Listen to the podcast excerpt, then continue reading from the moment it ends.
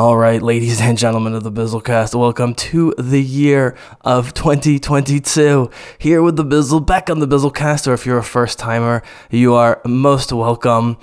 Either way, as we start to relaunch the podcast and a whole bunch of projects here at Bizzlecast that we're calling Bizzlecast 2.0, and I'll talk about uh, other forums later. You picked a phenomenal first major Bizzlecast to listen to uh, this year because I have on, I still can't believe this, I have on for an extended interview uh, one of the great modern sci-fi writers, in my opinion, and fantasy, Adrian Tchaikovsky uh, um, from uh, from the UK, um, and someone who uh, grew up reading f- fantasy, wanting to write fantasy, and his Shadows of the Apt series got him into the industry, got his foot in the door, did very well through ten books. But it was in 2016 when he released his first official science fiction full-length book, Children of Time that hit all the charts, that won all the awards, got all the praise from books critics, from both critics and fans, and even celebrities.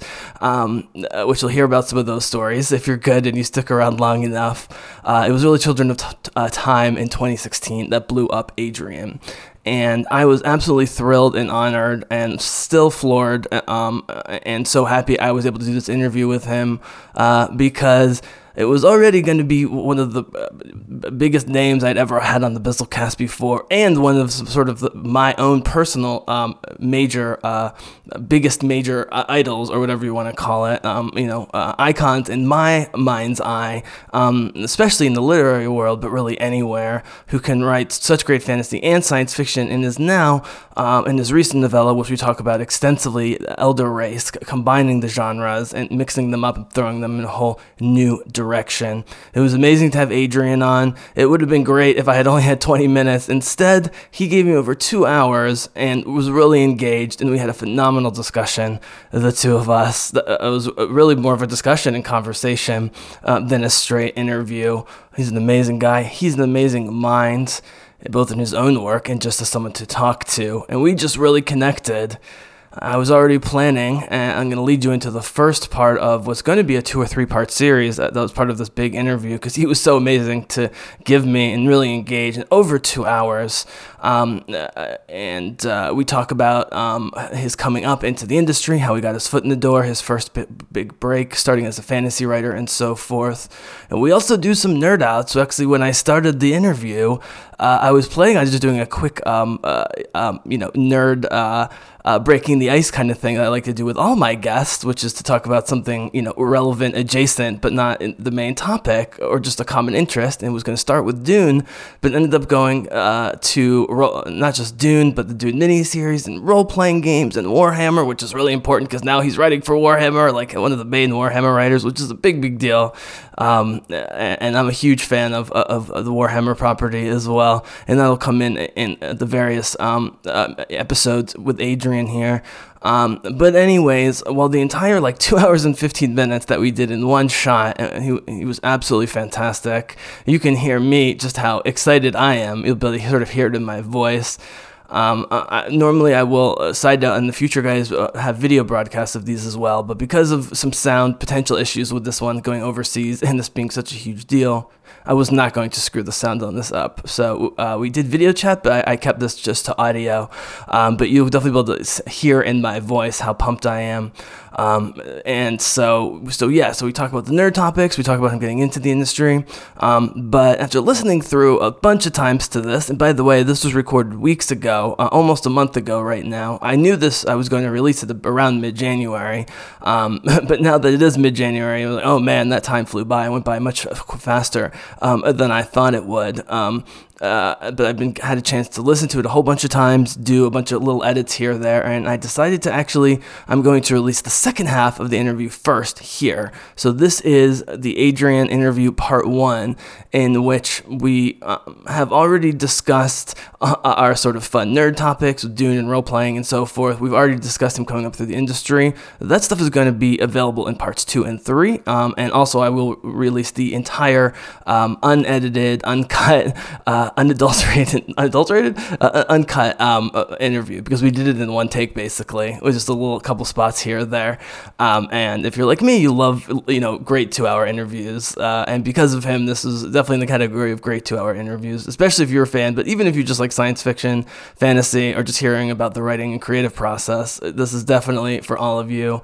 Um, and uh, so this one is going to start again about halfway through the interview um, when I shift us hard into um, how and why he suddenly decided in 2016 or leading up to 2016 um, to suddenly start writing science fiction, which he's already loved. He's he, he's um, always loved. Excuse me, um, uh, but you know he had become a fantasy writer. He started as a fantasy writer. He was good at it. The money was good. Uh, the publicity was, was good and getting better. The reviews were getting better and so forth. And he said as you'll hear here, I'll talk why he decided to suddenly write a science fiction a book, Children of Time, uh, in 2016. That, oh, by the way, happened to be the one that completely blew him up from like a cult favorite to like a great mainstream author that is liked and respected um, by both the mainstream and the nerds and the critics, uh, both the mainstream and the nerd critics, and, and so on and so forth. Um, and uh, it was really a showstopper of, of a work. Um, and while he's been able to still do some fantasy, um, he's he's very much been running with the science fiction uh, rugby ball, so to speak. Uh, is it's a ball? Uh, um, uh, since then, um, and so I said, you know what? This is the thing that introduced him to me because obviously Children of Time was the thing that blew him up uh, to to the general public. Uh, is how most people came to him, just sort of numerically. And now all of us are going back and reading his older works, and of course reading all of his newer stuff, the Shards of Earth series, which is getting going. And of course, as I mentioned, we're going to for sure talk about Elder Race, amazing, amazing novella that he just released within this past year. Um, but I thought it would be good to actually have part one uh, be diving right into okay, so suddenly you decided to put aside the thing that was making you the money and giving you all, all the attention, um, including uh, your contract with, with the publishers, who were nice enough, as he's going to talk about, to give him basically one shot at sci-fi, thinking he just needed to quote unquote get it out of his system. Well, he got it out of his system, and apparently there was a lot more in the system, and people were loving what was in that system uh, because he's now published a whole bunch of science fiction books now that have sold great, that are getting 10 out of 10s everywhere, deservedly so, including the Elder Race and Shards of the Earth in this past year, and the Children of Time series, which is continuing along with some of those. So, um, thank you for joining me here for part one. Uh, parts there will be either one or two more parts, um, uh, and that will um, whether there's just a part two or part two and part three. Just really quickly, I'll put this in the show notes as well. Um, that will include our opening discussion, which is really just 40 to 45 minutes of us like being total nerds talking about Dungeons and Dragons, Dune, uh, the uh, role playing games, Warhammer, and so forth, which is great. And then of course just his sort of story about how he became a storyteller and was. Literally weeks away from quitting and giving up. Um, it's very, very uh, inspirational and relatable. Uh, the struggles that he went through, and also the mindset that he had to stick with it. And yes, he got some breaks, but only after pushing and fighting hard for years and years. It's uh, it's inspiring tale, and I, am very excited to release that in part two. But first, let us jump into uh, right into the fray here to talk about what was going on in the brain of Adrian Tchaikovsky. Um, well, Children of Time was released 2016. You know, in the year or two leading up to 2016, this was uh, simmering um, and marinating, and of course he has to put it past his publishers, um, and then he says, "Okay, I'm going to do this. Why? How? And what? What was the result of it? We're going to jump right into that, um, as well as a couple of the uh, sort of genre-busting books that led up to it um, around that time, 2014, 2015, 2016, including Guns of the Dawn, um, which you'll hear right in the beginning, um, and then into the wider discussion of Children of Time in the science fiction work. So thank you guys so much for joining me. Long intro as always, uh, but uh, I, I, goddamn, this was just such a fun, um, almost exhilarating interview to do um, because you know, well, Adrian is you know isn't someone I grew up with because I'm kind of an old guy now. He's definitely the kind of guy I would have grown up with, like Feist or the Dragonlance writers. We bond over Dragonlance. Yes, go Dragonlance. Krynn forever, baby. Weiss and Hickman, gotta love it. Um, we bond on some of the, that that stuff as well, and the Warhammer, which he's writing for, which is a big big big deal to start writing for Warhammer because not only is it a huge existing sci-fi property, um, but has had dozens, dozens of amazing books, like really well written um, books over the last couple decades. But he's a major addition to the Black Library Warhammer community. So let me get you right in talking about Adrian's shift into science fiction leading up to in the Children of Time in 2016, his career blowing up, and talking about some of his great science fiction works that he's put out in the last few years. Is he going to go back to fantasy? Is he going to stick to science fiction? Is he going to do both? Or maybe he's going to try and do some more genre busting, which he's really been doing from the beginning. Because as you'll hear, and thanks again for joining us, I hope you guys really love this as much as I enjoyed uh, uh doing it, conducting it, being a part of it, and uh, listening to it a million times, and now doing the final edit on. As you'll hear, he comes up with the ideas that he wants wants to write about before he thinks about the genre or, or, things like that. It's an excuse for him to explore things that he already loves and is interested in and learn more about them through the process of writing, which is awesome uh, when that can happen uh, in the creative process and certainly has been awesome for all of us to experience. So thank you, Adrian, again, uh, and thank you guys, Bizzlecast listeners, um, for all of your support over the last however number of years, five or six years. And we're thrilled to be back with the Bizzlecast. We're thrilled to be here with Adrian Tchaikovsky to launch, uh, to, to relaunched the Bizzlecast 2.0 podcast, talking about his sci fi Children of Time, and so on and so forth. So, uh, without further ado, but you know we had to have the theme music, so let's do this, people. So, as always, thank you for joining me. Enjoy the podcast, kick back and relax. The Force is strong and is with us always. And never forget we have hope. Rebellions are built on hope.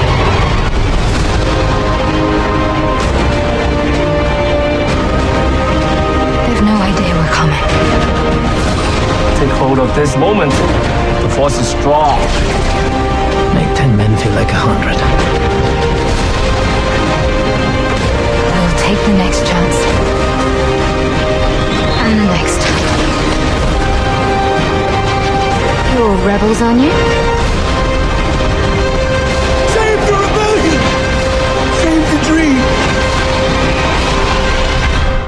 Bizzle. You call it the Jesse James. Jesse, aka the Bizzle. Yo, the Bizzle, thank you. the Bizzle? Thank you, the Bizzle. Yeah. The Bizzle. Okay, so you start with four and you end up at 10. And then all of a sudden, you're selling tons of books. You're getting critical review, good critical reviews. And now it's 2016, and you're like, you know what? I'm going to write a book called Children of Time that's going to win awards in a genre I haven't technically written in yet, and it's going to lead to a whole other part of my career that, oh, by the way, is going to lead me writing to one of the loves of my life, Warhammer, uh, among other things down the road. So, how did you go from four books getting the chance to 10 books being best selling and critically acclaimed? Uh, let's start there, and then we'll jump to 2016 and, and the move to sci fi. I mean, honestly, the so the Shadows of the Apt books they did okay. Um, they were not. I don't think you'd ever have called them bestsellers. They they got some nice reviews. They did all right. They obviously did well enough for them to let me keep writing them. Uh, although, like I say, I don't think I'd necessarily have got away with ten books, um, say even just a few years later, because the um, the landscape changed quite a bit in a few years. Um, and I had another fantasy book after that, which was Guns of the Dawn, which is still one of my favorite of my own my own books. Uh, um, just just to, just we... to tease it, sorry, agent, just to tease it. Uh, I'm currently listening to the amazing Emma Newman read Guns of the Dawn, and she's a great writer, and I love listening to her read her Planetfall books. But dude, I mean, guys, I, I can't even describe Guns of the Dawn. It's like it's like a it's like a feminist western flipped on its head. And it, it's incredibly dark and violent at times but when you hear emma newman you know she's like she has this thing where she's like very dark but very sweet at the same time. Uh, i'm only about 20% into it but sh- it, i'm loving the book and, and she's doing a great job with it. Feel free to talk about the audiobook side of things if you want at any point because you've got at least three great female um, uh, uh, readers uh, uh, that I've listened to, and I know that you're very um, uh, high on uh, the fellow that's d- doing the apt, I believe, right? The Shadows mm. books now. Um, so, sorry to interrupt you. I just had to mention that because I literally was listening to Guns on the Dawn running around today with Emma Newman. I was like, oh, I love this. This is such a great combination. I know you guys are friends too, I believe. So shout out to Emma Newman. Guys, just trust me. Just Google her, Audible her, Amazon her. You, you can't go wrong. Yeah, now Emma does a phenomenal good job with that. And honestly, I, I think I've been very lucky with pretty much all my audio, audiobook readers uh, so far. But Um, so yeah, I mean, Gun to the Dawn, which the greatest tagline we'd never thought of at the time um, that a friend of mine came up with is "Pride and Extreme Prejudice." Is the um, is is is the best way to describe to the Dawn in one sentence. Having said I can't do that, um, but I I mean I very much grew up on hard science fiction science fiction books, and I wanted to do one. That's a bit of a punt, really. And I'd read a lot of research about spider behavior, which was fascinating, and I wanted to use that in a book. And so I, I basically went to the publishers, Pan Macmillan, and said, I'd like to write this this book about giant spiders in outer space. And the books, the fantasy books, were doing just about well enough that they thought they I, that they agreed to indulge me in this and thought, well, I, I'll get this out of my system and then go back to writing fantasy. And it was a it was definitely a punt. Um, I mean, the the money side of things was considerably smaller than for the fantasy books. It wasn't a book that anyone thought would do terribly well, and I was very much kind of ensconced in the mid list, as as as author, authors say. And then, for no readily explicable reason, the book did ridiculously well. And also, and it wasn't. It didn't. It didn't really explode onto the scene either. It was. It was doing pretty small numbers, and then it got on the Clarke, Arthur C. Clarke Award shortlist, which it subsequently went on to win. And it was that which catapulted it up. And honestly, it's just not stopped going since. And you know, since then, I'm now kind of a science fiction author who occasionally writes fantasy, rather than a fantasy author who wrote a science fiction book. Um, so you know, you kind of get caught up by the momentum at that point. You don't necessarily have a great deal of input in where your career goes. Is this like sci-fi is your in your heart and fantasies in your head, or it's more complicated than that? It's it's. I mean, the main thing that I've always wanted to do, and the thing that so far my um, the trajectory of my career has indulged me in is I want to keep. I want to write lots of different stuff, and I want each book to go places that my previous writing hasn't gone. Even if we're talking about very minor kind of uh, changes of direction within particular subgenres, and I've been extremely lucky that I've had the momentum since Children of Time st- took off that I've been able to pitch quite a wide variety of science fiction fantasy concepts, and there's always been someone willing to take me up on it. Um, so it is, yeah. I mean, I'm I'm deeply attached to pretty much everything I write, but it's I try and do something different and push myself in different ways with each new project. I just want to put a pin on extreme prejudice because you like to use th- that term. You're not the only one. Um, and uh, I had to look. I, I looked this up, uh, and I just wanted to double check it. I thought that. I mean, it's it's a ter- it's a real term from like spooks, um, but it was popularized from Apocalypse Now. Um, uh, there's some moments in Apocalypse Now where it's you know they're about to napalm tons of people and then have a party. Um, but uh, uh, the the uh, the uh, you know a lot of the reviews of Guns of the Dawn talk about it. You know, Austen with guns kind of thing. Um, now it's totally different, but that did remind me a little bit of Naomi Novik's uh, Temeraire series. Yeah. Uh, where she visits very real uh, historical events in the Napoleonic age throughout the world with dragons as sort of like, uh, uh, you know, how like the problem the problem with World War One was they didn't have planes yet, and so it was just uh, just you know dug huge trenches and like it didn't move for years at a time because th- th- there wasn't that next te- technology jump. Uh, you know what I mean? To to uh, to uh, to, to really uh, well, I don't want to like celebrate World War II, but you know, obviously the techno- the technological innovation uh, that happened between then and World War II allowed for a true world war uh, with advances of of, uh, of air, land, and sea. And so the dragons in, in the Temeraire books are sort of like that wild card of like, okay, how do we stop the, the, the Napoleonic forces who are just decimating us? Like, we need a a third pl- uh, player, you know, and like it, it's it's dragons, but it's built into the history, and there's like different breeds and you got if you want fire breathers and, and whatever. And like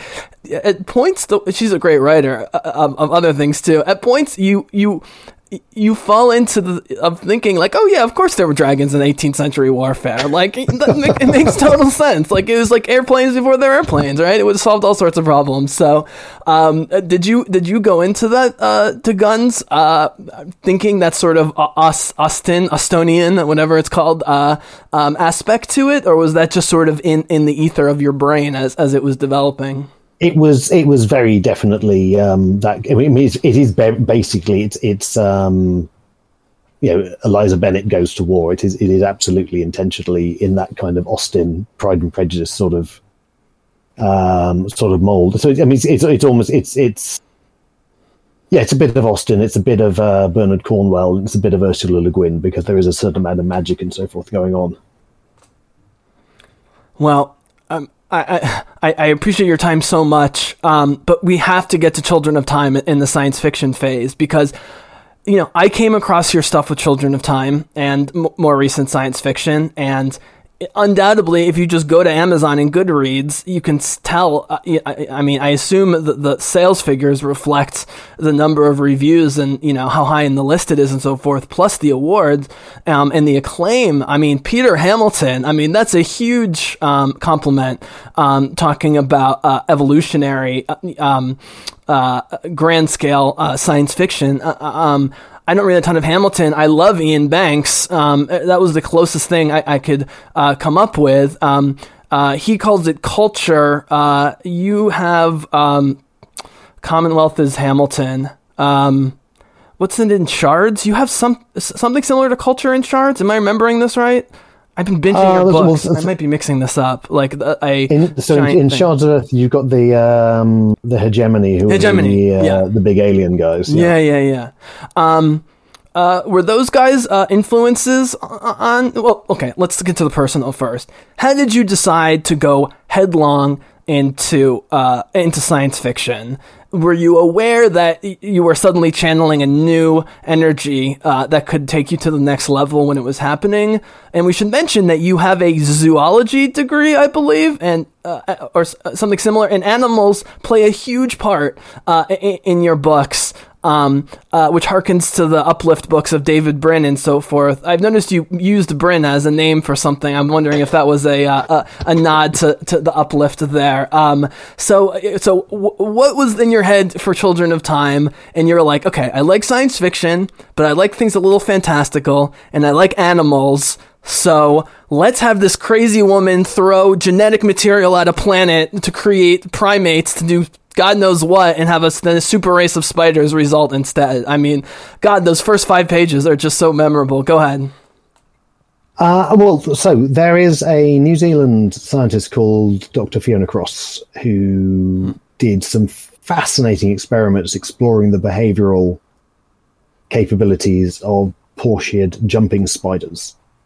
Um, and I mean, weirdly enough, this is actually a lot better known now because uh, it turns up in a David Attenborough show and all that sort of stuff. But it was it was completely news to me when I came across the original research and I wanted to write a book about well, what if, gi- given that these these spiders who have very you know, very very tiny brains, they're capable of very very complex um, behaviors. They have you know concepts like object permanence and things like that, which is not something a human being is even born with. That's a thing we have to develop in our first few years.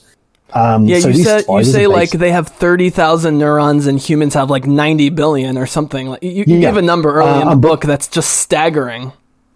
but one of the things that I think modern uh, behavioral science is working out is actually um, brain size is a bit overrated as an indicator of what you can do. And I wanted to write a book in a, about a world where these spiders had had the opportunity to evolve into a human level of sentience and become the dominant species. And so the setup of Children of Time is very much my excuse to explore that thought experiment which is something I tend to do in quite a lot of my um, my hard science fiction stuff. Is I want to explore, uh, you know, the idea that I want to explore comes first, and after that, I have to deconstruct, sort of almost like retcon the setting that would give me the opportunity to explore the idea in the way I want to do it. Um, which is, I mean, Doors of Eden works in a very similar way. Um, Could you So- could you just give could you just for the for the listeners, uh, guys, you got to go out and read these books. I- I'll talk about it later and add it on and put in the copy and so forth. Um, uh, and if you follow me online, you know. Could, could give give the uh, the synopsis of of the the wider idea behind Children of Time. You don't have to like describe what happens in the book, but yeah. sort of the the wider yeah. So uh, yes, we are. Um, humanity goes to the stars. We are terraforming planets. We that we eventually want to go and live on. Doctor Avrana Kern, the um, who is arguably at least one of the main protagonists of the book in a variety of forms, um, is in charge of the terraforming, and she wants to uplift animals to be our kind of companions in the stars, and she decides she's going to do it with monkeys. Except things go horribly wrong because there is a whole anti kind of anti-science anti-space thing going on on earth and a terrorist gets onto her space station and, and blows it up so that the monkeys do not arrive on the planet. What does arrive is the nanovirus intended to uplift them.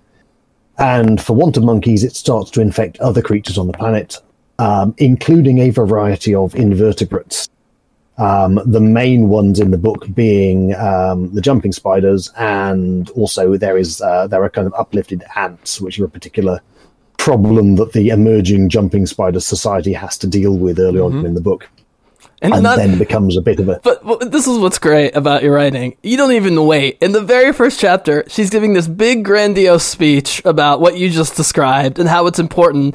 In her mind, she's so condescending about everybody there. So she wants to uplift other primates, but the primates in front of her, she can't stand and thinks are, are totally inferior. and meanwhile, the guy that's hired to like push the red button that she needs is actually a terrorist, uh, uh, head of the terrorist cell trying to stop the whole thing. And she just barely Yep. gets out. It's like in the, uh, uh, I don't know if you're a Firefly uh, fan, uh, in the Serenity movie, you know, Chiwetel Ejiofor is the big operative or whatever, uh, and you've got that big space battle that that uh, that the Firefly crew uh, maneuvers between the the Reaver zombies and the the evil alliance. And as soon as it starts going bad, Chiwetel Ejiofor has has like his own uh, uh, escape pod just for himself on like the bridge of the capital ship, so he could escape while the entire fleet's blowing up, just so he could get down to the planet and, and kill Malcolm Reynolds or whatever. I love it. And even while she's floating in space, she's like, "God damn it! Like uh, the, the escape team better not be far away." I love it. I, I, I there's not enough female characters like this. You know what I mean? It's just like fuck you. Like I'm gonna do what I want. Uh, oops, uh, I should have maybe uh, I, should have maybe interviewed the uh, lead engineer or whatever a little bit more. Where did that particular idea come from to just have everything go wrong like right from the start? Um, I mean, to a certain extent, it's it's necessity because I mean, what happens, and, and as you say, this isn't a spoiler because this really does happen right at the start. Is what's happened to her space station very much reflects what what goes on on Earth. There is an enormous conflict, and society basically ends up back in the Stone Age for quite a long time. It claws its way back into space. There's an ark ship because Earth at that point is not a very pleasant place to live, and people need to get off it. The arks the ark builders know from recovered records that humanity has been to the stars before and has prepared worlds for people to live on. So they set off on this sort of 2,000 year sublight journey to the place they hope is going to have somewhere they can live because they've got nowhere else at that point. But by the time they get there, um, that world already kind of belongs to the spiders. And um, as the saying goes, hilarity ensues. So it, it's very the it's you know the, half the story is told from the point of view of the people on the ark ship who are going in and out of suspension and therefore are the same people all the way through, and the other half of the story is told in successive generations of the spiders as they build a society and kind of go through various levels of complexity and technology and so forth. Was uh was Children um in your mind a multi book a series um uh, right off the bat b- before it did so well? Nope. Um, it was. It's. It's a very. Um, and certainly You know, for anyone who's wondering, do I am I going in for a long haul here? It's fine. It's a book that works perfectly on its own. I certainly had ideas of what I might want to do with it because I never write anything that's a closed door. I can always go back to something. And obviously, it did very well. I thought, well, all right, I can probably sell my publishers on a sequel, which I I did, and there's a third one, in fact, coming out next year. And yes, it means I got I get to play in that universe more and go other places and look at other species um, that have been sort of affected by this whole uplift program in different ways. Um, but no, it was it was very much this is the book because I mean at the time, like I was saying, I didn't ever think this was necessarily going to be more than a bit of a blip before going back to epic fantasy. Once the reviews and sales started coming in, was there an oh fuck moment? I got to start writing sci-fi now, and and uh, not stop fantasy, but I really got to start writing a big epic, uh, you know, galactic evolutionary sci-fi.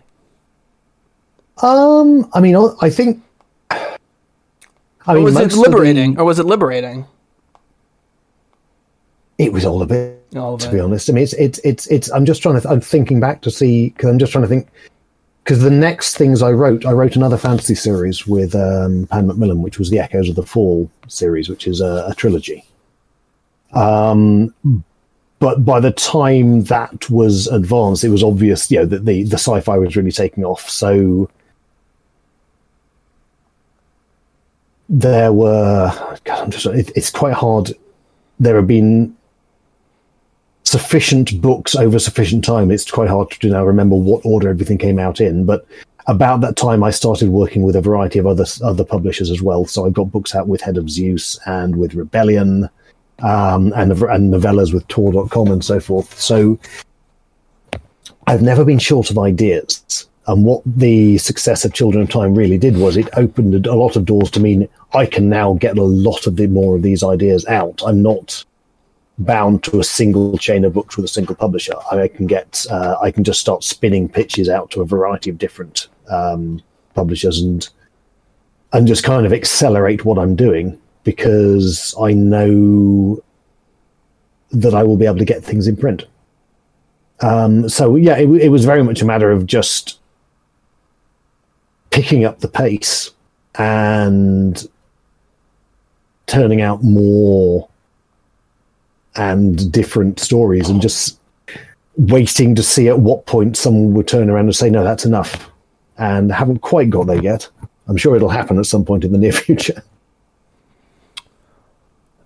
God, I have so many questions. Um, I want to end on um, Elder Race, which is a novella you published recently that totally blown my mind and I love and I really relate to, and also has some uh, fantasy sci-fi hybrid stuff that I talked about earlier, loving, and has some connections to, uh, at least in my brain, some fantasy writers uh, that I love. Um, but just in terms of the science fiction thing, so. Uh, one of the questions I had written down was, um, and we sort of talked about uh, ahead of time, was the extent to which, um, when it comes to content production, whether it's music or podcasts or uh, books, uh, especially with people uh, uh, actually buying books more now, um, the ebook thing never really quite took off. Uh, I- I mean, I read ebooks. I still prefer um, uh, real books, uh, physical books, and, and most people I talk to do as well. Um, uh, I mean, the fact that the Barnes and Noble in this country even exists and still has a ton of stores, uh, uh, it, it, um, with Amazon doing what it does, is impressive in and of itself. Um, but there's a sense to, uh, to which if you publish too much, there can be diminishing returns, even if the quality remains good. But there is a sense also in which being prolific um, is uh, has non-diminishing returns, has um, uh, uh, you know spiraling outward, upward returns. Um, so I guess this is a two-part question: one sort of about you, and one your general observation, which is you know, do you publish, do you write and publish so much because you love it and you can? Um, it, are there f- financial uh, or, or logistic or considerations to, to doing so? Do you worry that, that you're over publishing? Um, uh, uh, uh, and uh, in general, I mean, just you have observations about the, the concept I hope I'm communicating, uh, w- which is that the sort of common sense notion of diminishing returns when it comes to content, especially long books, let's be honest, that, you know, not all of the population is educated enough to understand, let alone know about or, or, or come across at least. Um, uh, so yeah, any of those things having to do with your own uh, uh, uh, uh, uh, prolific approach, um, and just in general your observations of of uh, mass content production, at least in the book industry. I know that was a big ass question. Um, I don't have a particularly cogent answer. I suspect that it works very differently. So you, with different authors, you see some authors who've written a very small number of books who are colossal names in the industry, like say Pat Rothfuss. Um, and We're still waiting for that authors- third book, Pat. Come on. But he, you know, he's but he's still a he's still a very a huge landmark in Huge, the um, yeah. in the in in in the you know in, in the genre, and you know other, other authors like um, who are you know another huge landmark would be Sanderson, for example. And Sanderson writes a lot of books. He writes books about the same kind of rate as I do, I think. Um, yeah, he's he, but he he is he's A he's lovely huge guy, as is very, very- Patrick Rothfuss. Very very popular. Yeah, they're Yeah. both both very lovely Um, guys. And I don't think there's any. I think it would be entirely possible to get diminishing return. I I think that I'm hopefully avoiding that by not write by writing lots of different books. I mean, it is one of the you can get stuck in a rut um, with, um, especially if you only write, say, epic fantasy um, there are certainly epic fantasy writers past where you kind of feel that's kind of the same book over and over again. That was what people want. That's certainly what what their fans like. But it's I can imagine that being you know if, uh, if I look at a say a previous fantasy series that was brought out say in the nineties and there are fifteen books and they're all very big and again, I'm probably not going to start on that. That seems a bit overwhelming. Dragonlance, for example, which I still love and grew up reading tons of Um, I- Dragonlance books. I love Dragonlance. But it's, I, it's I mean, yeah, I mean, weird, weirdly, Dragonlance is actually the thing that kicked me on to writing in the first place. Oh, really? Um, yeah. Weiss and Hickman are brilliant, I think. Just in yeah, general. but it was, yeah. it is very much that first trilogy, and then maybe the next three so books, cool. and then I think you you do start to fall off. And I mean, actually, so diminishing returns is a purely commercial thing. Yeah. If you write a series of books, you will always get a diminishing return because no one is going to be buying book four of the series who hasn't read the first three. So with each volume in a series, that your kind of potential readership is always going to diminish unless you somehow re- completely reboot the series and say fine you can st- here's your new starting point which is a thing i know a lot of writers are currently talking about the idea that you have a series uh, much like banks did where it doesn't really matter which of the culture books you come into each one stands on its own. You don't have to read any of the previous ones. Um, and it's quite a trick but it works very well if you can do it. And i know um, that's kind of the current holy grail as far as i can work out with um, science fiction authors is you have a series and you have that series loyalty with readers, but at the same time, you don't have to have this constantly accumulating um, canon to keep in your mind each time you buy a new book. So, uh, longtime listeners of the Bizzlecast, uh, if you're still with me uh, this long as fans, I- I'm a big box office junkie. And this goes back to my music days. Not because I think the quality obviously has anything to do with box office, but I'm fascinated at the trends because if you look at, say, um, you know, huge budget um, uh, Hollywood movies, like say movies over 150 million dollar budget, uh, going back 20 years, it used to be about 60% of that would be like uh, the original like lord of the rings the first matrix movie late 90s early 2000s it used to be about 60% would be in the us um, and 35 to 40 around the world and then when the Avengers came out in 2012, and with the Dark Knight, Dark Knight in, two, in 2008, and Avengers in 2012, if you look at it, it's what I I've uh, unofficially patented the one third two thirds split, which is one third in the U.S. and two thirds worldwide, at least. Sometimes with Harry Potter, it's 28 percent in the U.S. and 72 percent worldwide. Now China has a big big part of this. And so, like, for example, as well as Dune did in Europe, and which I, I expected Dune to do well in Europe, US, I was a little worried that Dune would either go over the heads of middle America or would offend people. Um, uh, because of apparent racial issues, but for whatever reason, uh, people seem to understand that the the apparent you know white savior thing uh, in Dune is really, if not yet, is going to be flipped on its head and, and go completely the other way. Um, uh, which is why uh, I, I, you know I think it it holds up at least as much now as as it, as it used to as a pres- uh, series of books itself. Uh, but anyways, um, uh, but then China had a bad opening for Dune. Um, uh, but then after a couple days, I guess word spread and they started making more money in China, and that was like a big deal. Even though the U.S. and Europe, uh, obviously, COVID has made the theatrical stuff, um, uh, you know, kind of difficult. Now Spider-Man's coming out, and at least in this country, people think that it's mostly over, even though there's a new strain of COVID. Americans are so stupid. Every time, like we got the medicines first, we vaccinated first and because Americans are just so just dumb about stuff like this, uh, you know, uh, our own stupidity. Immediately, people stopped wearing masks and started going on planes and stuff like that, and then it ha- and then it, it spiked again, even with a really good president. Anyway, sorry guys. Uh, you know, once Bizzle has to get on his political high ho- left wing high horse or whatever, our president's trying to save us. Just get vaccinated, you fucking idiots. Okay, sorry. Um, that's just directed at Americans. Um, but anyways, point being like Star Wars does extremely poorly in uh, like Korea and China. They just don't care. Uh, but in um, but it, it, America's like sixty percent. So The Force Awakens made two billion dollars. Uh, but a billion of that was in the U.S., which is by far the most ever in the U.S. And two billion is up there with the you know Final Avengers movies and Avatar for the most ever. But it was still sixty percent U.S. Um, and if you combine the Commonwealth, like Rogue One made over a billion dollars, which for a dark, bloody Disney Star Wars movie was way more than they expected. It made it in the U.S., but also in the UK, Australia, Canada, and the Commonwealth. You know, I, I, I know for a fact, having friends in England, English people love Star Wars. It might not be as culturally center, uh, central as it is in this country, where like every little boy wants to be Luke Skywalker or now Rey. But I know, England, you know, it does really well. Anyway, point being, you can learn a lot from the numbers. And um, I, you know, I've joked about Sanderson before. Uh, I, Sanderson is undoubtedly a, a, a, quality writer and knows what the hell he's doing. He got to finish the Robert Jordan novels, for God's sakes. I grew up reading Robert Jordan. But Robert Jordan was also the first guy I read where it became clear to me that he was going to write a thousand plus page book every single year until he died, which he literally did and died.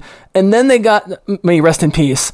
And then they got Sanderson to do three more of them. And then Sanderson is now putting out a thousand page book a year until he hopefully lives a long time until he dies. Uh, uh, you know, and so this is part of the saturation thing that I'm talking about. But this is where the reviews come in. So, you know, if you just looked at the reviews, you would think that Sanderson sells a thousand times more books than you do. Okay? Now, he might sell more books than you do. I'm pretty sure it's not a thousand times more.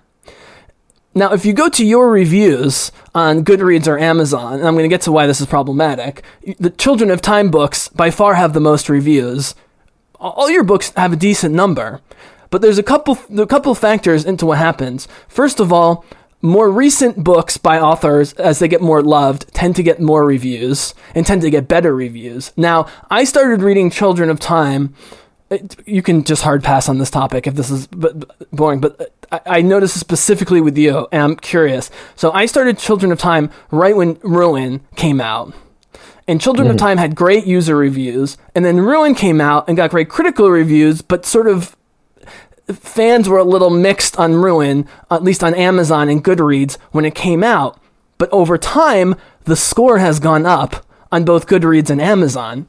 And the reason for that is you've gotten more fans and people are getting are reading other stuff of yours to the point where your most recent book, Shards of Earth, has a 4.27 on Goodreads, which is higher than pr- pr- pretty much um, any um, anybody other than Sanderson. I mean, even Robert Jordan, you know, is around the 3.9, 4.0. That's partially because we have hindsight into Robert Jordan. We love Robert Jordan. We grew up, but you know, it's it, it's not all amazing through 14,000 pages or whatever. Um, uh, uh but 4.27 for a complicated book. I mean, I love Iain Banks. Iain Banks books are very split among audiences, um, and I think part of that is just the complexity of it.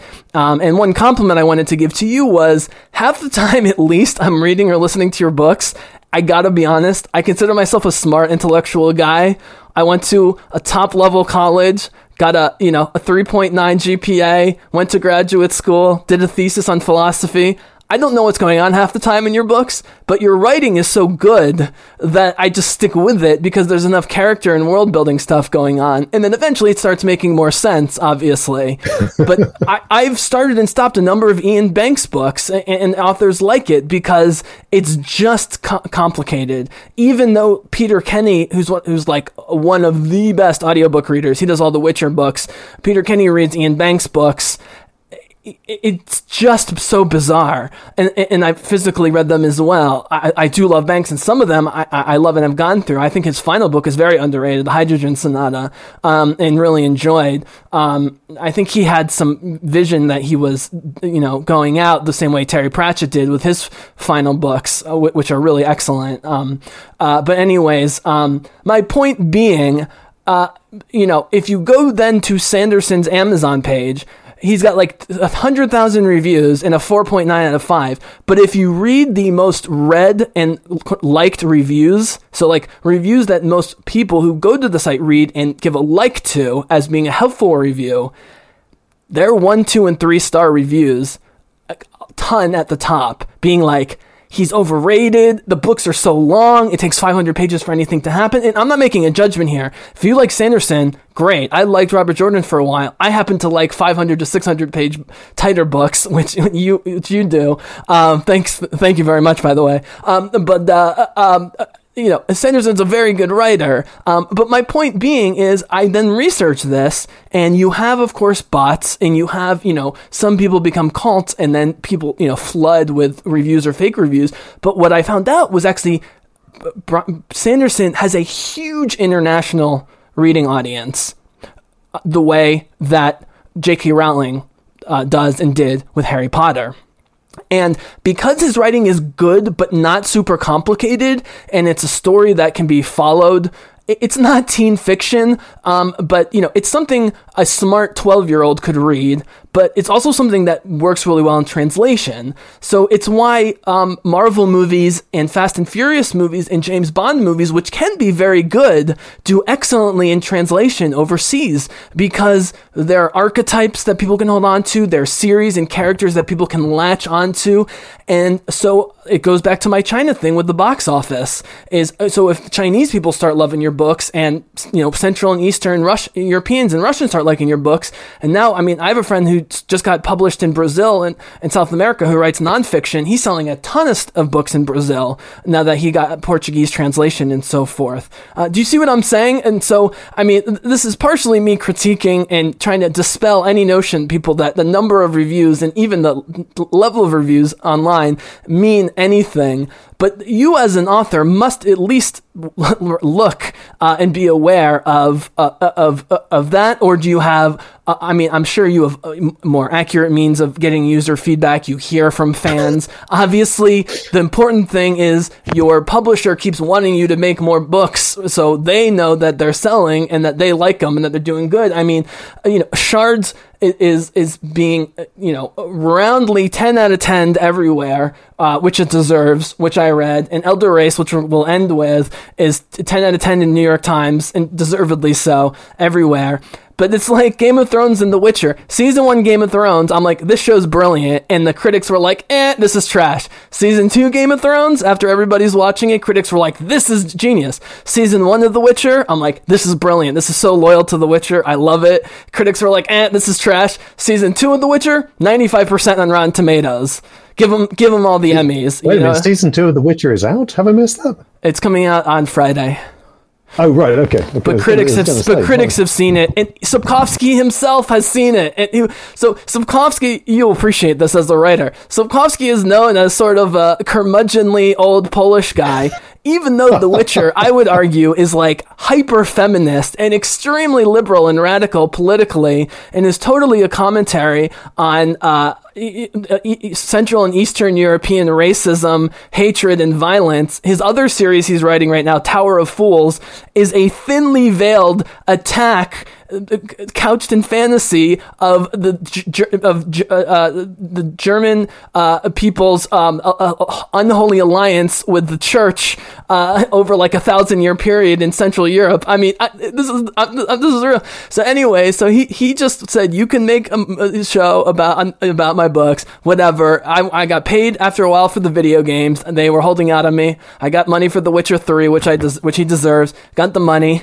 And like, but Lauren Hissrich, this wonderful, lovely, middle-aged single uh, mom, who's the showrunner behind The Witcher, who was behind Daredevil and Jessica Jones and some excellent genre stuff on on Netflix, she immediately, with just charisma, got him out of hiding they even did an interview before season one where he was praising her in the show. He's already praised season two. He can't wait for season three. I mean, you don't see this very often with curmudgeonly. I mean, look at Alan Moore. Alan Moore hates everything that's ever been made. uh, you know, even two critically acclaimed Watchmen productions, or at least one critically acclaimed Watchmen production. Um, uh, sorry, that was I do one business long sidebar per podcast. I apologize. Um, so, anyway, the bigger point is what is your perspective of how your stuff is received uh, once it's out there? Or are you immediately like i just want to keep writing. The people i care about like this. The important people like this. And so i can just keep writing and keep doing what i'm doing I mean, the first thing I'd say was, as an author, you're kind of like a mushroom, and they keep you in the dark. You you are the last person to hear how well how well a thing is doing, or how many you know what's been sold, and the thing, uh, especially things like Amazon's reporting um, on how much has been sold, and then that filters through your publisher to you, and by the time it gets to you, it's like a year later, and massively out of date and incredibly hard to understand because you're selling things in like 15 different categories of this particular offer and that offer and this you know this has been sold in a particular way. And working out what any of it means is baffling.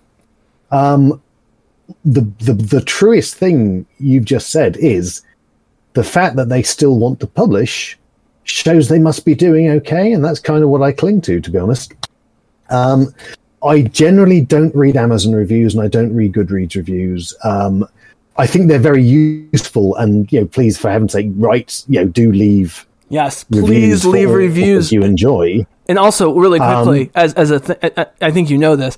If you love an author already, guys, and you feel confident, pre-order books. Pre-ordering books really, really helps the author. Um, and you, it's not like you can't return it anyways, but you're going to end up liking it. So pre-order books. But even if you don't, please do leave reviews to balance out the idiots slash robots or whatever's going on out there. Sorry, go ahead.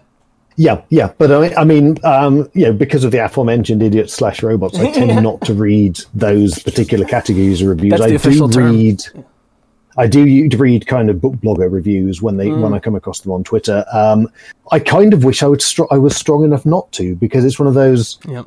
Um, I had an actor friend who basically said, "Well, look, you know, you can ignore the bad reviews, but you've kind of got to ignore the good reviews too. You know, either you are completely above the whole reviewing thing, or you're in it, and then every so often you'll get a gut punch from one that's bad." Um, but I'm not. I am not strong enough in myself to ignore a review that turns up on my tweets, my Twitter feed. So I do. I, I certainly do read the, read those, and I mean, thankfully there aren't too, there aren't uh, too many bad ones. Um, but yeah, it's. I honestly, the impression I get after you know ten plus years in the business is nobody really knows how well anything is doing Nobody knows. until sufficient until sufficiently far sufficiently later that that knowledge is kind of useless. Yep. The you know, publishers, agents, reviewers, every you you know, if you can see a hundred good reviews, but that doesn't necessarily mean the book is doing phenomenally. It just means that that's your bubble, especially with the way that social media works. You know, those are the things that have come past you. It doesn't mean that everyone is reading the book. Hollywood again, Um, just really quickly. Hollywood box office, the only industry where they seem to be required to report numbers, good or bad. But like TV, I mean, when Netflix says in 2015 Jessica Jones is our most watched show, in 2019 The Witcher is our most watched show, Disney Plus says The Mandalorian is the most watched show on the planet.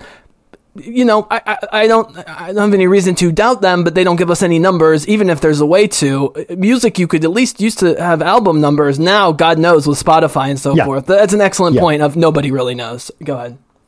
Yeah, so I mean, it really does come down to um, publishers are still willing to take my agent's calls when I have a new book I'm trying to get get into print, and that must mean I'm doing okay. And the thing, I mean, all right. So we, we mentioned Prat- Pratchett Breepree. Have you read uh, Soul Music? I've read them all. I've read them all uh, uh, Right. multiple times. So in, in soul music, you have the band, and they're all in it for different reasons. And there's the guy, the lead singer, who's who's kind of following this dream of glory. There's a dwarf horn player in that band, and his thing is he just wants to play his music. That's the thing, He- and that's basically my position. As long if I'm in a position to keep writing the stories and they will keep publishing them so people can read them, that's the important thing for me.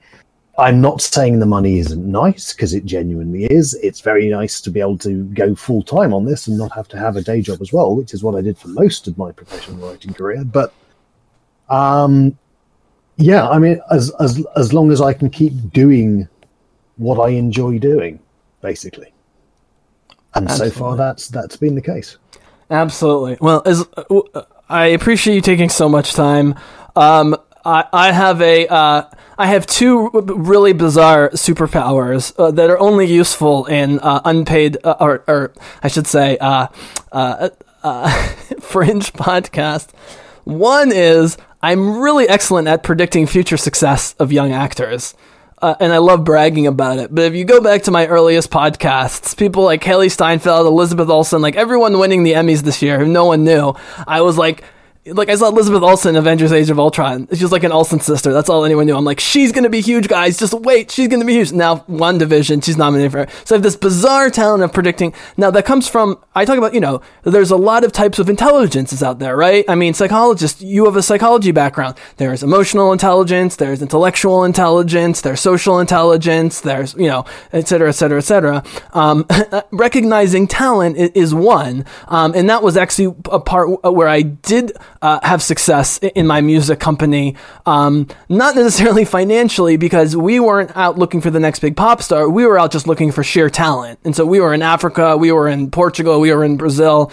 We just wanted talent, um, and so you know, I think recognizing talent is a type of uh, of uh, uh, of of of, uh, of uh, what's the word I'm looking for? Intelligence uh, that you know can or cannot pay off or whatever. Um, uh, but my other superpower is keeping people on my podcast way too long, way longer than they possibly should. And this is going to be a new record, not in terms of length, but just in terms of like the quality of the the guest and how long I kept you on. So I really appreciate it. But if you don't mind, I would love to end on on Elder Race uh, which I didn't realize how recent it was um, because when I heard about what it was uh, and that it was a novella and, and what the premise was, I was like, I gotta read this. And you know, essentially, first of all, I should point out that almost all of your science fiction books start with the premise that, let's be honest, isn't a lot of sci-fi books of leaving Earth, having to leave Earth for, for various reasons. But the reasons for leaving Earth in your in your series, uh, in the consequences uh, and so forth, are, are, are very different. Um, and I think you know, if you want a connection to Earth in sci-fi, you know, Frank Herbert just says it's 30,000 years in the future. We'll mention, you know, old, you know, uh, the, the, the mythical Earth, you know, whatever. That's, that's fine. I actually like when there's a, a connection to, you know, Earth, even if it's in myth or, or so forth. So this is one. This is this is another one, and this is uh, uh, one that reminds me of some other works that I love in, in the two genres, where the line between science and magic starts to get blurred, and it starts because there's a w- series uh, of waves of colonization, but as happens uh, evolutionarily on this planet, when you separate a population. Uh, environmentally completely from the host population, there's a chance that the evolution stops and they just survive. There's a chance that that evolution increases and they become even more advanced, right? As happened with Homo sapiens in East Africa, for example, as opposed to the Neanderthals and the rest of the world. Sorry, guys, Africans are the original humans. We're we're that's why we're bearded. We're we're, we're the we're the, the, the descendants of Neanderthals here in Europe. But anyways, uh, um, uh, but uh, uh, or or things can just go south, right? Um, and, and this is one where there's. Uh, uh, in um, in Elder Race where it, they get disconnected from Earth um, and things kind of go south. But then um, you have two perspectives between a scientist and someone who sees what's going on as magic, essentially. Well, you you you maybe you can describe the setup a little bit better um, because this is not only a, a blending of science fiction and fantasy, but it's a very self-aware, almost fourth wall breaking. Um, but it's not because it, it, the, the characters very much in, in in it, um, and they're you know uh, uh unself-aware the, the, the level that we are of what's going on, right? But this is very much a here's science fiction fantasy, and here's what happens when this person's coming from the science perspective, and this person's coming from the fantastical mythical perspective, uh, or so forth. Uh, go ahead, talk a little bit about Elder Race. I think it's just brilliant. Yeah, so I mean that's it's very much that I wanted to write a book that was I mean, there's a lot. There are a lot of settings that do kind of mingle the science fiction and fantasy. And one of the things I'd done before was uh, with Cage of Souls. It's very much a Gene Wolfe style. It's a science fiction book told in the style of a fantasy book. Um, but with Elder Race, I wanted to go a step further than that and write a book which was effectively equally valid as a science fiction story and as a fantasy story. So you have one character who is from this post technological um, colonist society. Um, they don't have any of the tech left that brought them to that world. They have a kind of medieval level of society. She is going. Um, there is a demon that is kind of encroaching on the edge of their lands. No one else is taking it seriously. So she is going to go and speak to the wizard Nargoth the Elder, um, who helped one of her ancestors against a similar magical threat. The other perspective is Naya, who is an anthropologist from another wave of human exploration, who has been studying her society uh, and is absolutely not supposed to be getting involved in any way and has already failed badly at this. The prime directive uh, scenario, you're right. Yes, but he is terrible. He, he freely admits. like, well, like terrible, Captain Picard is also terrible. Let's be honest. Yeah. and so he allows himself to get recruited because he wants to see what this supposed demon actually is. And what follows the story that gets told from alternating points of view, and from his point of view, he is a scientist. He is living in a scientist, scientific, rational world, and he is supposed to understand what these relatively primitive people are doing. And from her point of view, she is on a mystical quest with a wizard, and they're both right. And they also both cannot communicate their points of view to each other because of basic linguistic difficulties, because the things he tries to say simply don't exist as linguistic concepts in her language. So he's when he's trying to explain what he is, he has he's effectively saying in her ears, I'm not a wizard, I'm a wizard. Because the, the gradations of meaning he's trying to use simply don't exist. And what's what's a great character twist and plot twist is about halfway through so for for pragmatic reasons, he starts trying to talk her language a little bit. But in in as much as he begins to talk her language to get her to do things, in sort of a Wittgensteinian uh, word game way, it starts to get into his vocabulary. Okay, we'll call it a demon. Okay, we'll call it magic. But he starts to, in a way, empathize, or at least because she she can't possibly understand like let's put it this way. Hypothetically he can understand where her cognitive thing is coming from uh, much more than the other other way around. He doesn't want to in his anthropological you know earth uh, future earth training right? Uh, but he but he does sort of start you know using the language that she's using and in a way not go native right? But but sort of i don't want to give away what goes on but right? There's that sort of I don't know if I'm describing it well, but was that a conscious thing with a flip in the middle where he, in, uh, uh, trying to pragmatically speak her language, start to inherently, whether he realizes or not, kind of understand uh, what what she's saying? And by the way, I want to point out the, the key thing, the key phrase is that there is no magic. And I'm wondering if you are a Raymond E. Feist fan of fantasy because his uh, so Raymond E. Feist falls under the category of what you described of a fantasy writer who, for multiple decades, wrote the same three or four book trilogy over and over again. But because he also came from a role playing. He was also developed a role playing in college thing, just like you. Um, it was such a deep universe right from the beginning. It spun off great computer games and role playing stuff. He was able to create new characters uh, and but tie them together in a lineage, a royal lineage going back to the original books. So you always felt like you were still following the same story, even while it was being told in different ways. And he kept it fresh enough. But you know, arguably the the, the best character in his books is a short little blue uh, cloaked uh, ragged uh, raggedy monk named uh, Nakor or Nakor, who um, uh, it calls himself a gambler. He's like a thief and a gambler. Um, but he comes across the most um, uh, uh, uh powerful uh, um, magician in, in, all the, the world, Pug, um, uh, who's alive and is the most powerful one through. Anyways, and the, he gets Pug's attention because he says to Pug in an offhanded way when they're talking about magic, ah, there is no magic. It's just tricks. And he has a number of ways that he talks about tricks. Um, so like he's got a bag where he's always pulling out oranges and apples, so which is very helpful for you know when you're on a long sea voyage and you have no food. He's constantly pulling out oranges. Well, eventually he explains it to a young magician. He says, Well, there's an orange dealer back in Kesh, where, where, I'm from in the desert, and he's got this endless supply of oranges stacked up to the ceiling. And I put, he basically puts like a little wormhole uh, above the oranges, and there's a little wormhole in the bottom of the bag, and he reaches in and he grabs it. Um, and, and so it is magic, but it is also tricks. And, and the wisest magicians are, are aware of it being I, I believe, as you describe it, just a vast understanding of the world that looks like magic or manifests like magic.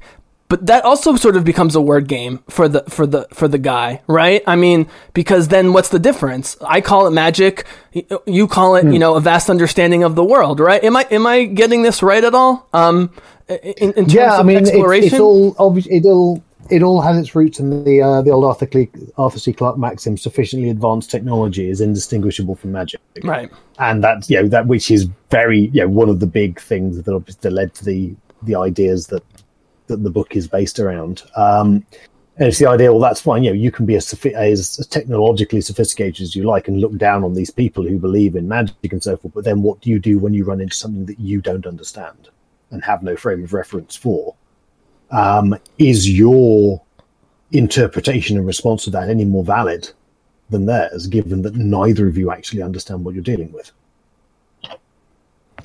Uh, were you ever tempted to just straight up have magic and just completely? I, I think that would have minds? undercut. I would think that would have undercut the um, yeah.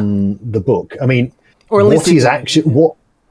Yeah, I mean, and I mean, and the thing is, I mean, ma- magic itself, you know, looking looking at sort of fantasy writers' approach to magic, from the very kind of regimented systems that Sanderson likes, through to completely um, opaque, sort of mystery-based magic in in in in other works. There are a lot of different ways to approach magic, mm. even in um, fantasy writing. One of one of the weird ironies, of course, is if you look back at the way that people in the actual Middle Ages looked at magic, they looked at it in a scientific way. People who were doing magic, sort of alchemists and things, things like that, that we think of as being weird, superstitious sort of mystics, were really, really just trying to understand the way the world worked mm-hmm. through their own particular frame of reference. And mm. they, to them, it was an entirely scientific, rational, and methodical attempt to get a grip on the basic mechanics of the universe. So, weirdly enough, that idea of the very mystical approach to magic isn't actually there in historical approaches to magic at all. So, uh, you know, I mean, I think there are probably as many ways to approach magic as there are people writing fantasy in the industry at the moment really quickly, uh, what what makes the the Feist uh, the series called Rift War? What makes the Feist there is no magic thing work is that the highest mages essentially become astrophysicists in the fantasy world in the sense of they discover something called the Hall of of uh, of Worlds, which is like. Have you seen uh, uh the Matrix Reloaded, the second Matrix movie? Mm. There's the back door, right? So Neo goes with with Seraph to the back door and they open it up and it's an endless white hallway with doors that all look exactly the same, right? It takes you to all sorts of places. But that's just in the Matrix. But imagine that for the entire universe, but also all dimensions. And so they even discover the Big Bang and they discover quantum physics. They don't call it that, but in, in fantasy terms, they have these extended discussions, and but but the reason they have to do this is because they discover that the quote unquote gods were created by man, which is you know another uh, interesting thing. You know, like if if God didn't exist, then we would be forced to create him, kind of thing. That the gods were actually just really, really, really advanced folks, but also that their one world among the infinite worlds, uh, the world Midkemia, is actually one of the only worlds with magic, implying that they're actually using that they're using quantum physics again, not in this language. This sticks to fantasy terms, but they're using quantum physics essentially to create the tricks, which is what Nakor was talking about the whole time, you know, and wormholes and stuff like that. And so they start seeing it as a scientific perspective. And even when like giant hordes of demons and stuff invade the world, like they always have to come up with, for lack of a better word, scientific uh, solutions. Um, now he keeps it in the realm of fantasy, which I really appreciate. Here, you know, the whole point is that there, you have the the back and forth um, play between uh, uh, the two. Um, I, I, I, I have one final question about this. Um, again, I really appreciate you staying so long. I do have to say, though, what immediately grabbed me about the book is, among other things, the anthropologist is suffering from crippling mental illness. And as someone who has suffered from chronic depression in the past and gone through this, he's in a much earlier stage of what I had, what I dealt with a while ago and have under control in my brain. It, it was never something behavioral with me. It was what he's going through though where you know if you didn't know better you wouldn't know. Actually most mentally ill people are like this. Mentally ill people are mm-hmm. excellent at developing living heuristics to not appear mentally ill. So we smile a lot we act social when we can but then when we're alone we're, we're you know like this. And your description of what he's repressing um, uh, uh, uh, in his brain is i mean I, you know, my dad's a psychologist. He had, didn't suffer from this, but he, me being close with my family, knows what I went through. And I sent him that quote, and him as a psychologist was like, "Wow, he totally nailed it." Like, I, is very inspired. I, I don't want to get personal with you, but like, was it a conscious decision to have this character be mentally ill, um, uh, uh, uh or however you want to phrase it, to be suffering from? Well, he calls it depression. I, I believe uh, yeah. the word, and he's aware that he's using science. I, I mean, you know, that's.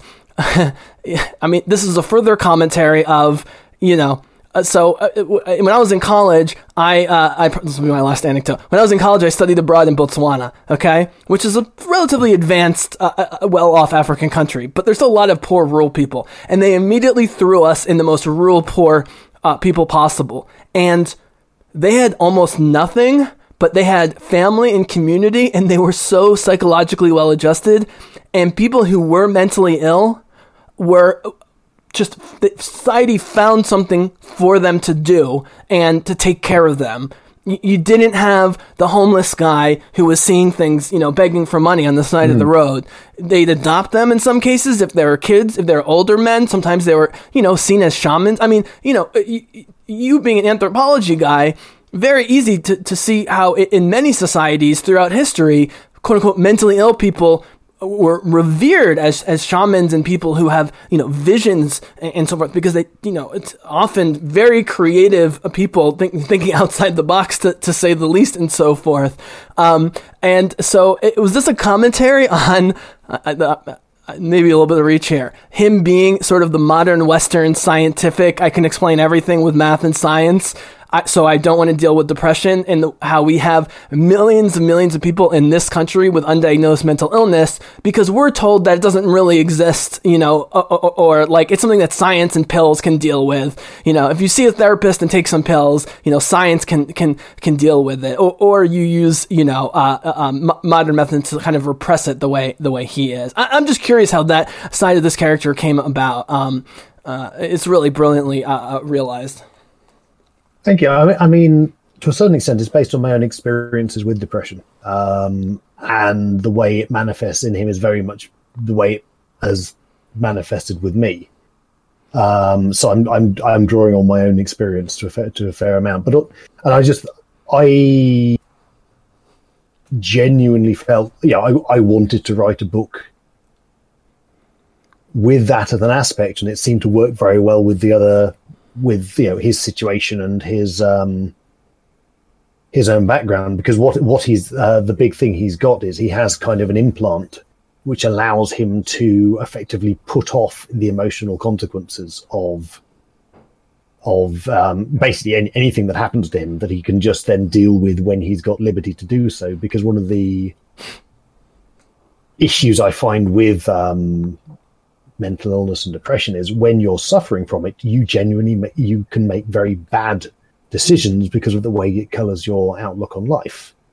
And so it struck me well if you had this very very technologically advanced society how would they what would they do? And i didn't want to just have the ah yes magic hand wavy your problem is now cured which is the way that all manner of disabilities are often dealt with either in sort of magical settings or in high high science settings so i thought well maybe they've got a situation which means he can retain a kind of a dispassionate distance with the aid of this implant and then deal with it at his leisure. And that seemed to be a reasonable kind of uh, facility that might be designed. Uh, certainly, it's something I could. I feel I would quite benefit from. This Yeah, It'd be nice too. to, you know, when you're up against it, it would be nice to Mm-hmm. actually at least just put it off until you've done the thing that need doing, and then kind of, you know, deal with- deal with it later on. Um, and so this is his equivalent of um, medicating for um, for depression because I do. Yeah, I feel medicating for depression uh, is something that has a lot of stigma attached to it. So I wanted to have a science fiction equivalent that was basically being shown as a generally positive thing, without it just being a, just sort of making his um, his disability and his problems completely invisible. And so I believable don't know if that's quite. Yeah. What I was going to say is, as a fan of cyberpunk, uh, you know, and things like Ghost in the Shell with cyber brains, you know, the way mental illness is normally dealt with in something like a Ghost in the Shell scenario is one, an advanced pill like Soma or whatever in, in Brave New World, or using your cyber brain to live out insane fantasies you know, like a holodeck in your brain or whatever, you know, uh, uh, uh, or or you know, in the Matrix. You, I mean, the whole point of the Matrix is ninety nine percent of the world is kind of mentally ill and wants to live in a simulation that's unreal because you know that's what's revealed to Neo and Reloaded is that actually we are giving people. Even though it's near subconscious, it is a choice to give people to actually be in the Matrix. Otherwise, the Matrix wouldn't work, implying very heavily that 99% of the world would happily do so. Um, and as you point out, uh, but some of us consciously, you know, yearn for such a thing. Uh, it's just such an obvious thing that's just normally not used as a program to deal with emotional problems. There's always, you know, tons of uh, uh, cyberpunk visions to use cyberbrains to do intellectual things and personality changes and, and so forth. Um, uh, but uh, but again, like w- when you rely on medication too much, the program might be extremely effective, but maybe it's too effective, right? And maybe it, it's the best repression ever, but it is sort of a comment on well. It, is the best repression ever so great or maybe it's actually the worst thing because if that repression ever comes out you know god knows what what could happen yeah Wow, it's amazing. Well, you've been getting great uh, responses to um, to Elder Race. Um, uh, thank you so much uh, for spending this much time and joining. We didn't even get to talk about Shards of the Earth, which is excellent. I do want to um, uh, uh, again give a shout out to your, your audiobook readers. I mentioned Emma Newman um, and Sophie. I'm blanking on her last name. Who read Shards? Uh, and Aldred, Sophie Um, Aldred. she's like an actress. Like she's like a right. She's like on Doctor Who, and Yeah, she, like, she was in she was in Doctor Who. Which Yeah. is really cool because I'm Yeah. a huge Doctor Who fan. she's she's great. She's great because men or women. Uh, uh, I mean, look, uh, my listeners know this. English people are much better actors uh, than Americans. You guys just it's it's in the culture. There's way more English people playing Americans than Americans playing English people. First of all, we can't do the accent uh, almost ever. Um, but uh, you know, I mean, if you look at the best shows on Netflix, from Peaky Blinders uh, to you know to to um, Broadchurch or whatever, like it's all English productions. Uh, just ask my dad; he's a connoisseur of the best TV. He's he's seen Peaky Blinders like in Broadchurch like ninety million times. Uh, he'll watch anything with Olivia Colman in it. Um, but uh, uh, she she does the voices and everything so excellently. Like only Peter Kenny, like I mentioned, who does Iain Banks in The Witcher, and a couple other people. Um, the guy who reads The Expanse is excellent as well. Um, at, at, very much knowing when it's a man, a woman, or a non-binary, without ever falling into stereotypes, is extremely hard. Um, especially a man trying to do a woman, and, and vice versa. Um, she does great. Emma does great too, but I just love Emma's voice and, and, her personality. I can't wait to continue Guns of, of the Dawn. Oh, final question. Um, what are mm. you reading? Who, what do you recommend to other people other than your, your works out there? Um, so I've just finished, uh, just literally finished uh, a Psalm for the Wild Built, which is Becky Chambers' latest novella. Um, she's definitely one of my um, sort of favorite go-to authors at the moment. Um, prior to that, I think um, the books that impressed me most are Light Chaser, which is Hamilton and Powell, which is another novella, and uh, Claire North's Notes for the Burning Age, which completely blew my mind when I read it last year. Hmm. I'm going to ask you for these online later so I can I can get sure. them and, and, pump them out. So, okay, this was great. Okay, so Shards of the Earth and uh, um, uh, and uh, Elder Race, both fairly very recent, both excellent. The critics say 10 out of 10. I say 10 out of 10. No question. Um, you know, I, I think uh, Elder Race is the one that spoke to me most personally, and Shards of the Earth is. Um, I, I don't want to sound uh, negative at all. Strange of the Earth is one where it's like master science fiction. Like from the beginning, there's no like feeling it out. Like it just it feels like a classic, you know, like Clarke Herbert. Like t- to me, just like and I just I I. I like you said, Children of Time, like I was pumped that there was another one. It works well as a standalone story as well. Shards of the Earth, I, mean, I, I re listened to like the last six or seven hours a couple days ago uh, in preparation, but just because I wanted to hear it again. Like it's just, it just moves, moves, moves, but the ideas are big. Um, and, uh, and uh, I, so I want to just, so you have the sequel to Shards of the Earth coming out in May, I believe. Um, so let, yes. let's talk about what's coming out soon, uh, so people uh, can keep an eye on that, as well as everything else which I'll have in the copy and so forth. So we've got uh, right. So yeah. I've got, I've got quite a busy um, beginning of the year next year. So um, we've only written forty books. Got... Come on, you got to step it up. so um, I believe uh, early on in the year, around February, is Ascension Day, which is my uh, Warhammer 40k novella which is all sorts of uh, Genestealer cult hijinks. Yes. Um, we then have uh, a novella called Ogres, which is coming out, I think, March, April time. And then Eyes of the Void, which is the second book of Shards uh, in the Architect series, following up Shards of Earth, will be May. Is and I didn't know until we talked recently that so children you have a third ch- uh, children book Yes, that's probably going to be about the end of the year. I don't have a definite date for that yet, but that'll that'll hopefully be Children of Memory, and yeah, prob- probably out um, UK and US around the end of twenty two. So the children books and the and the shard now books planned mm. for trilogies or see how it goes and maybe continue. Um, the children books, I don't know. It very much depends if another idea turns up, and that's kind of how that series goes because each one is they're probably the most kind of heavy concept books I do. The Shards, Shards um, the Architect series with Shards, Shards of Earth is that's a trilogy. They're all written um, and delivered. The third one will be out presumably about the same time, 20, 2023. Um, are you the first person writing books uh, in this part of the Warhammer 40k universe? Um, I'm not sure. I think there would be. I don't know how much has been done with the Genestealer cults before. I'm sure that someone has touched on it before me.